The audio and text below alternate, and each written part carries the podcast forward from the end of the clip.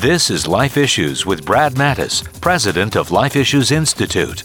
Last month, I shared a special week of programs talking about the miraculous results from adult stem cells, unlike embryonic cells where human embryos have to die to get them. As a result, hundreds of adult stem cell clinics are popping up, which means charlatans have victimized desperate patients. That's why a pro life website on adult stem cells is absolutely crucial. It has a long list of conditions that have been treated or cured and links to find a clinical trial or treatment.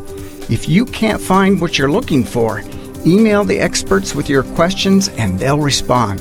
This website is a real blessing to those who struggle with illness and are looking for a possible stem cell treatment. Visit lifeissues.org and click on the microphone icon. Follow us on Twitter at Life Issues USA and stay informed, more informed than you've ever been.